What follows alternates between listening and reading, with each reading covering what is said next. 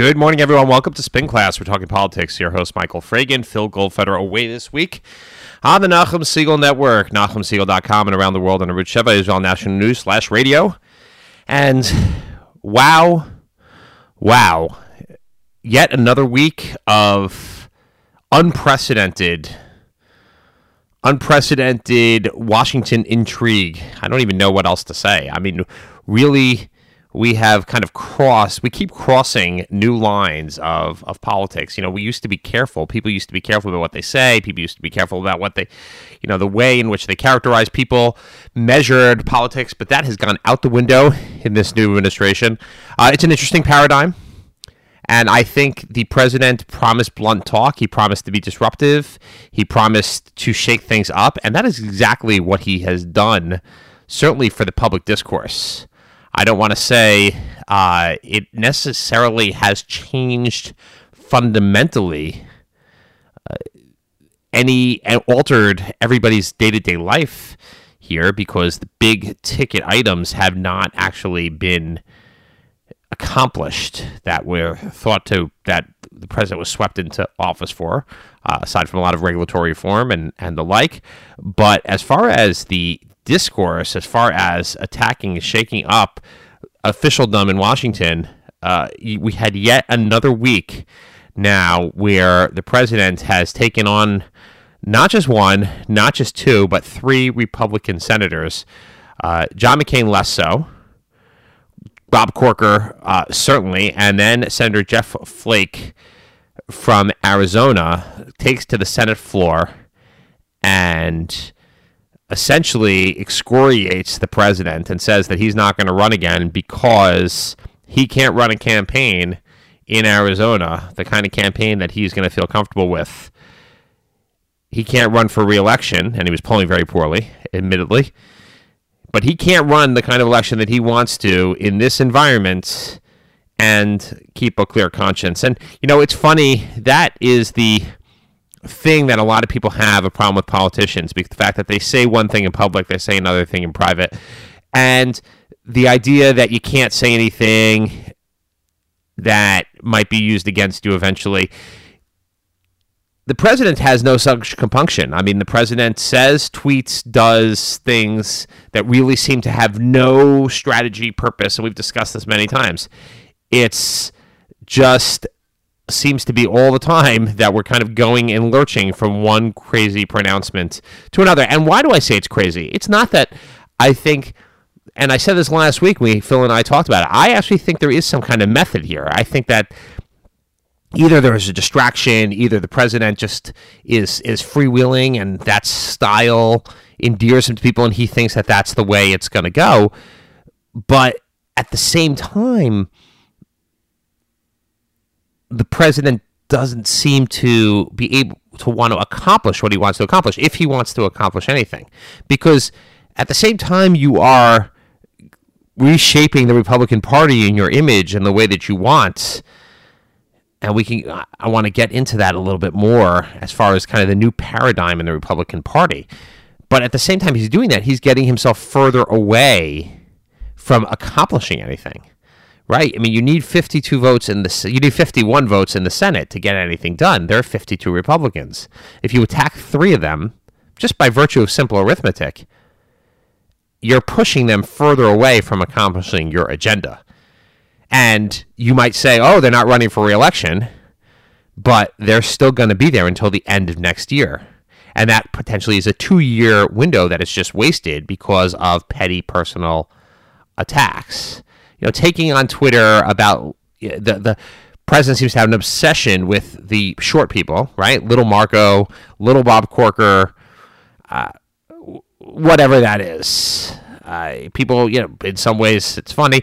Corker is not exactly the kind of guy that you want to that that seems to be willing to just kind of take it. Uh, John McCain, a, a true American hero, to kind of go after him is just bizarre. And Jeff Flake, who now seems to be totally unburdened, um, and I urge anybody listening that they should go actually watch his speech on the Senate floor, not because there's so much in it in a sense, but you kind of see the resignation of a person who's an idealist or at least believes in ideals. And Jeff Flake has always been somewhat of an iconoclast. I mean, he's he is a true true Goldwater type Republican, a libertarian uh, of the you know the old mold, and just seems to be lamenting the idea that there's kind of no place for him in Republican politics anymore.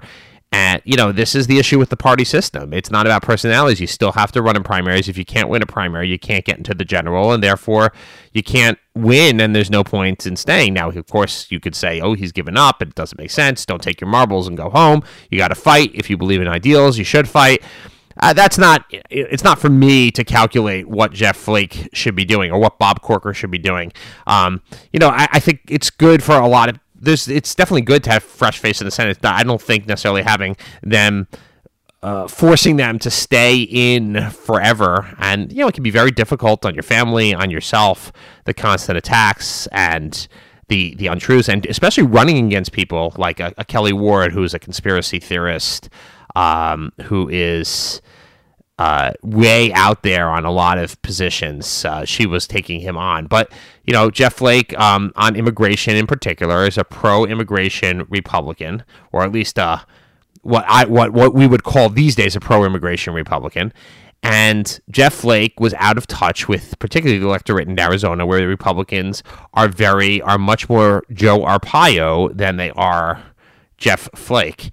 And you saw that he saw the writing on the wall. However, what we don't we aren't acknowledging as well, and this is something that Bannon and Trump and those in the White House making these political calculations is there is a formidable and strong Democrat in the race. And if you go ahead, and that's what Jeff Flake was looking at as well, if he goes too far for the right, he can't win the general election. Arizona is a state that Donald Trump carried by three points. He didn't carry it by 20 points. Uh, Arizona is actually a state that Hillary Clinton at one point thought she was going to win. Uh, I think that was obviously a huge mistake. She probably should have focused on the upper Midwest, but instead she went to Arizona and tried to win that state in the 2016 election. But it's not a state that overall is unreachable for Democrats to pick up a win there. So the more they take Jeff Flake out of the equation, a guy who probably, without a Republican primary, probably would have won re-election in Arizona.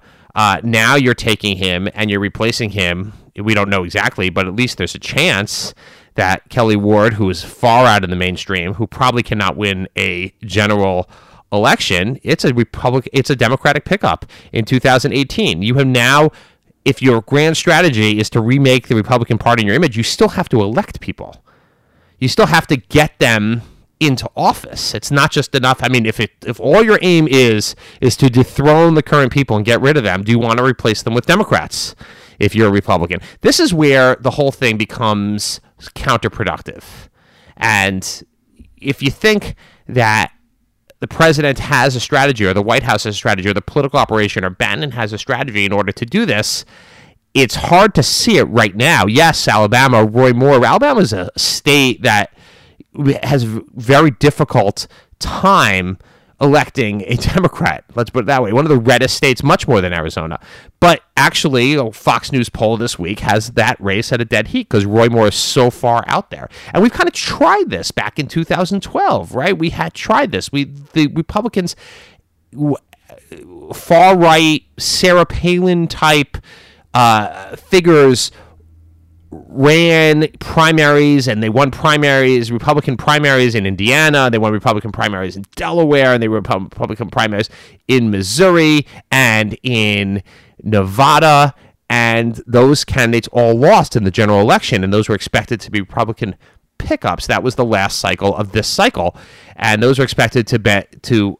That was the last time. I'm sorry, it was 2014, and we were expecting that. So it wasn't this Senate cycle and we were expecting a Republican pickup, just like this year, when you see a lot of vulnerable, potentially, or at least on paper, vulnerable Democrats in West Virginia, Joe Manchin, Heidi Heitkamp, uh, and you see them, or uh, Nelson, Senator Nelson in Florida. Uh, those are states that Trump won handily, and in theory, should be vulnerable to the Republicans. That map, Republicans right now are spending most of their time talking about primaries and talking about potential primaries instead of looking to the electoral map of where they can pick up seats. They're not even running right now. Or Montana is another one. Uh, uh, they're not even thinking about playing offense, which if you're if you're thinking about this, that is not what was expected. Right now, you would have expected to figure out a way and to have a strategy that you would go ahead and expand the Republican majority, which is at 52 states, the 52 seats. The president keeps saying he can't get anything done, he can't get enough done. Well, the way you're going to get things done is if you elect more Republicans. I mean, this is just the politics of it. It's not a judgment about who to be in office, but it would seem to be. But it would seem to be. It's illogical to go after. Uh, to go after your own party on a consistent basis. It's not once, it's not twice. I understand the idea that you that you sometimes you got to call people out, but this is over and over and over. How many Republicans has the president or allies of the president attacked. And I'm not talking about minor attacks. I'm talking about real attacks. How many have they attacked? I mean, Mitch McConnell was a consistent basis. Okay. Dean Heller in Nevada, they attacked. Now, he made him especially vulnerable. He has a primary in Nevada, and he might go ahead and lose that. Well, he might win the primary and then be vulnerable. Uh, he, there's another a formidable Democrat running there he might lose the primary. That would be a Democratic pickup in Nevada. That's a state that Hillary Clinton won. As I said, Arizona, that could be a Democratic pickup. Okay.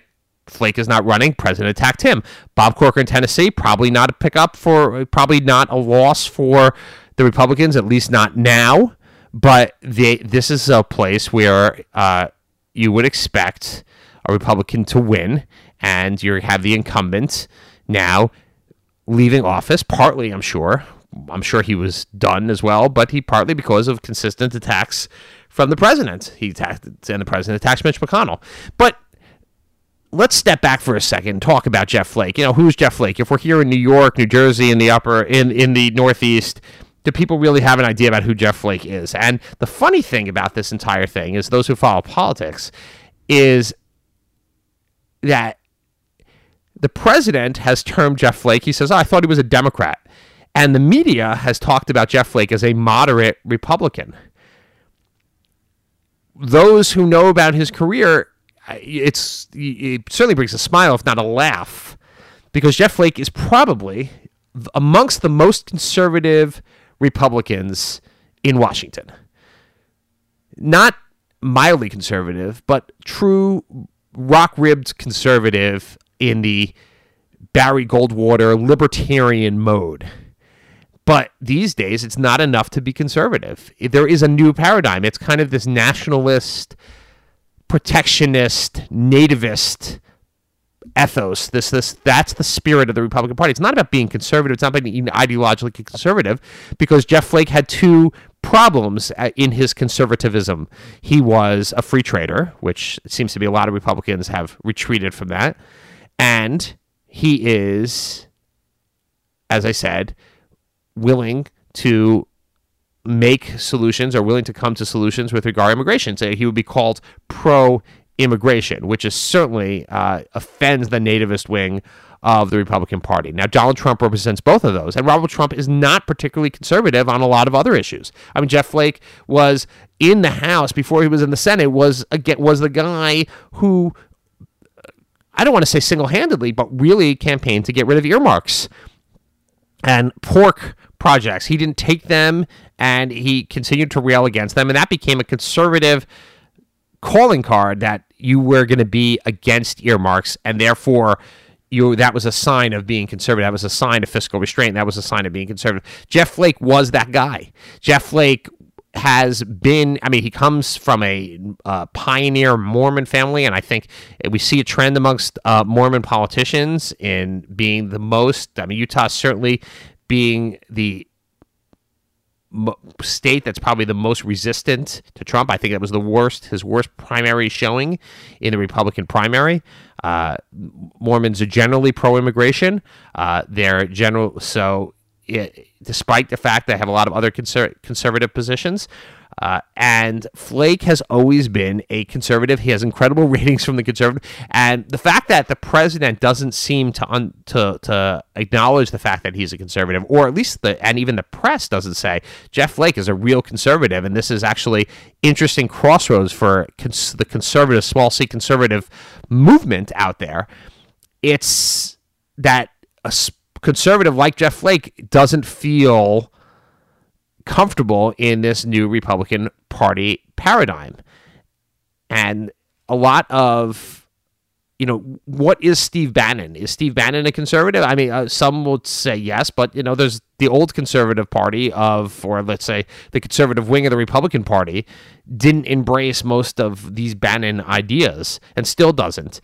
Um, but I guess the party is kind of reflected in who the elected officials are, and if people like Flake are no longer around and they're replaced with more nativist, protectionists, nationalist types, then that essentially will be the Republican Party. The funny thing is that that used to be the Democratic Party. I mean, if you wanted to look at protectionism, if you wanted to look at, uh, if you want to look at those people who oppose free trade, that was the Democratic Party for many years, and have to see how the parties adjust to that. But that is, you know, that in fact to me is the most interesting point here is the fact of going after Flake in that position. And you know, just to go back to it for a second, I mean, the Republicans need to figure out how they're going to do this. How you're going to do this with the president? Yes, they have to pass tax reform. We've talked about that. But how do you pass tax reform if you can't if you can't control your rhetoric? You can't. You don't get things done in any. It's not about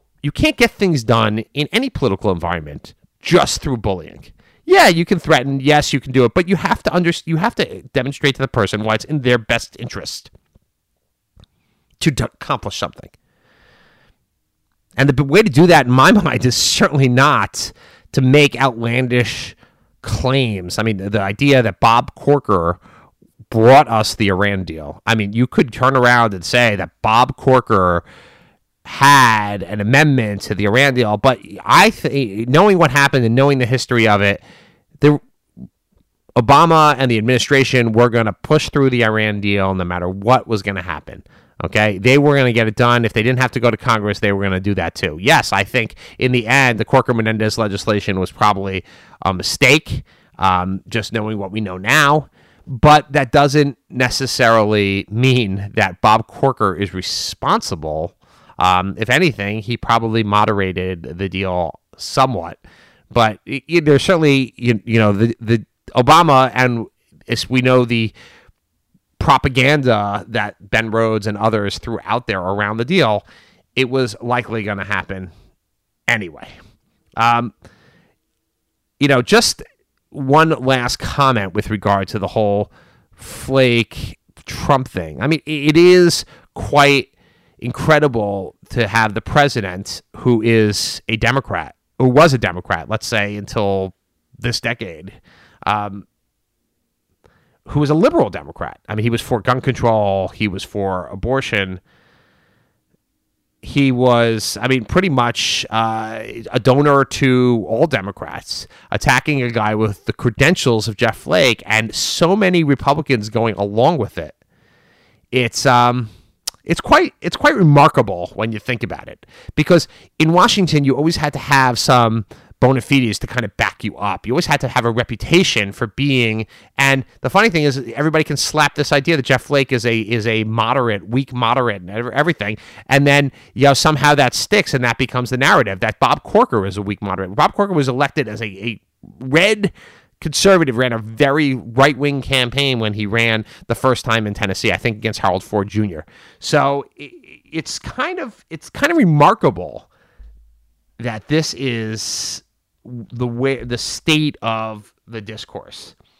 Uh, now let's just talk about Bannon because I think Bannon's speech to uh, this past week uh, at the Hudson Institute. I actually, I'm sorry, he talked about this.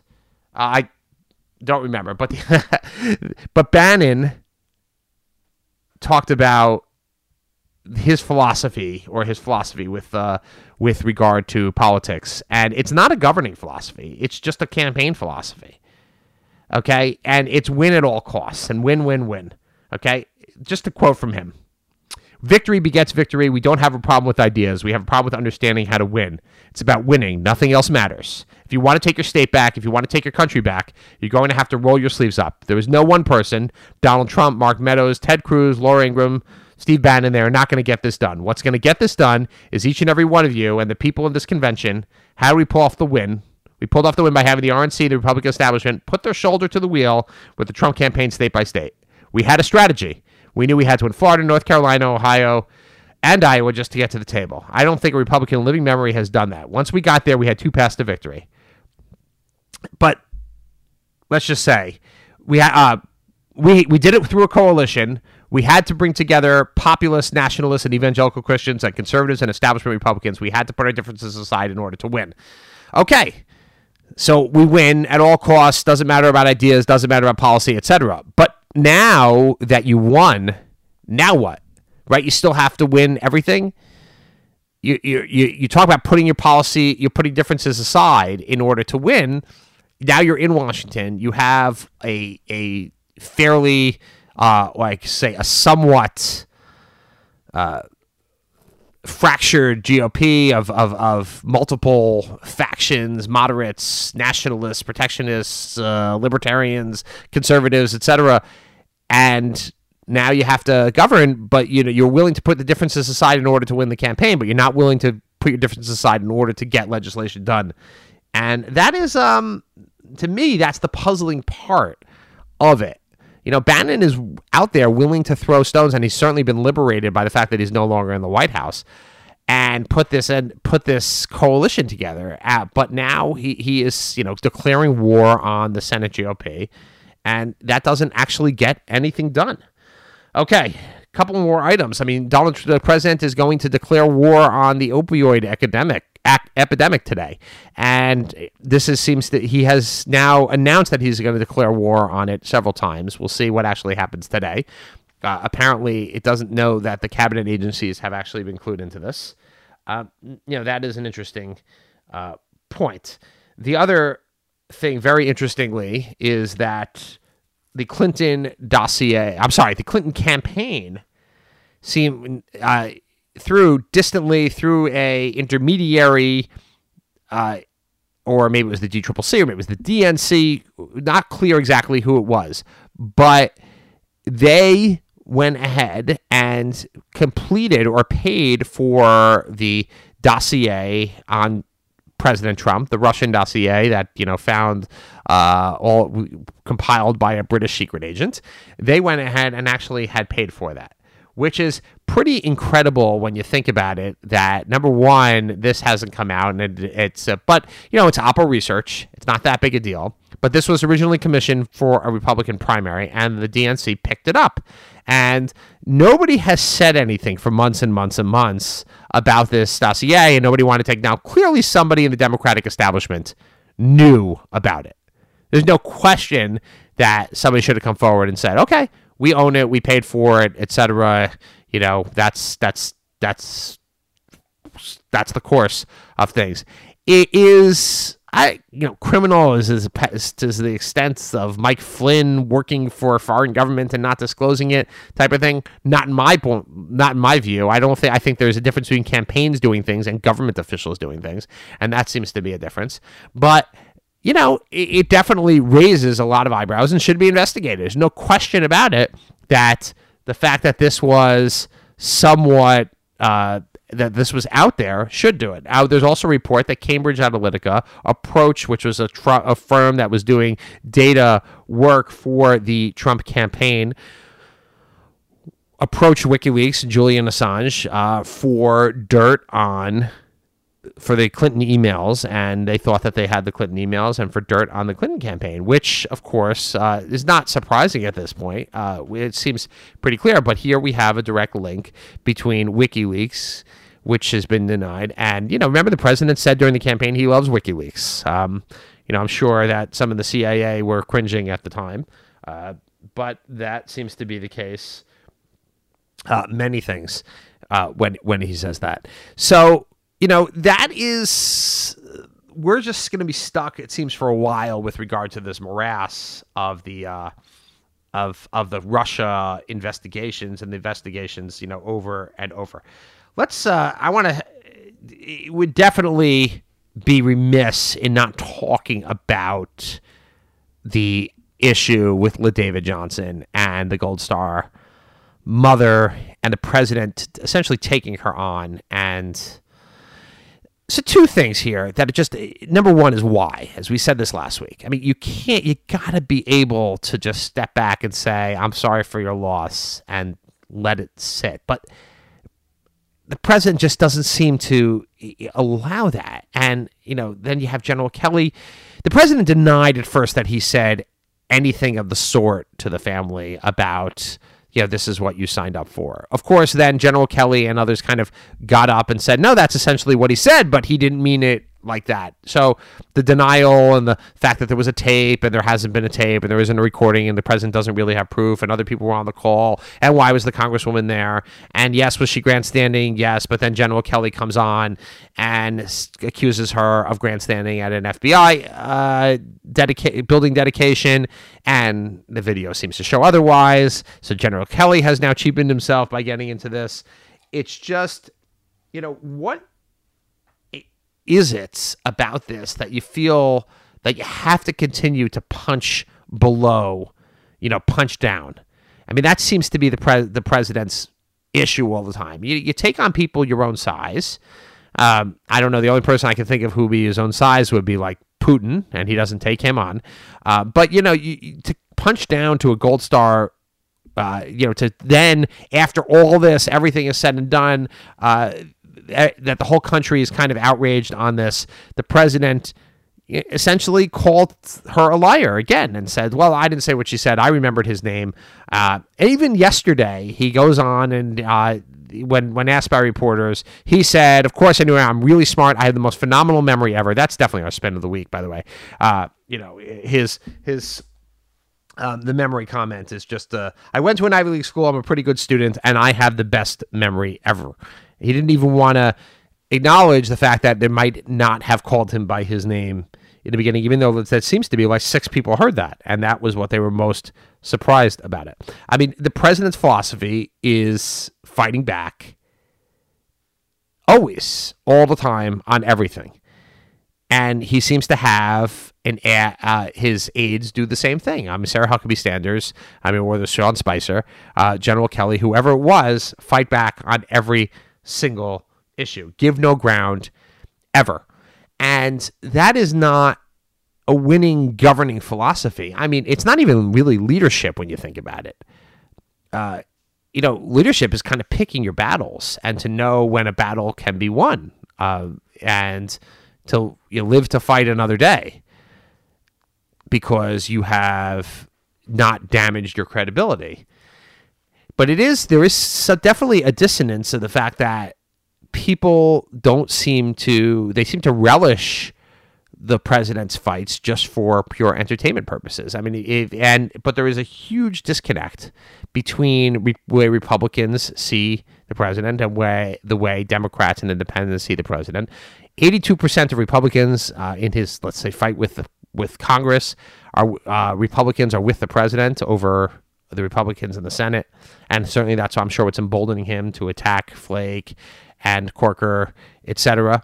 But 30 and 32 percent are with Congress, uh, but that number changes uh, significantly when you go to the general electorate. Um, that the president is still not able to reach behind his base. I mean, maybe he it's like he has a floor, but he might have a ceiling as well, and that is going to be like a centimeter thick.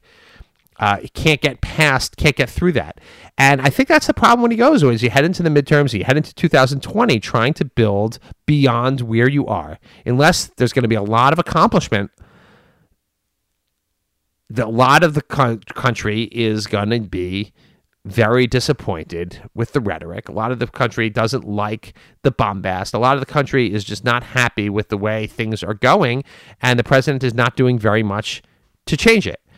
And, uh, you know, as we go in and we think about Republicans and just go back to the previous point as, as we kind of close this off, you know, as the president uh, goes into that, he's having trouble recruiting candidates to run as Republicans in the United States Senate. Okay, so next week we're going to talk about 2017 election preview, New York City, Virginia, New Jersey, uh, Nassau County, Westchester County, and the like. See you next week here on the Nachum Segal Network. Stay tuned with for Jew in the City Speaks with Allison Josephs.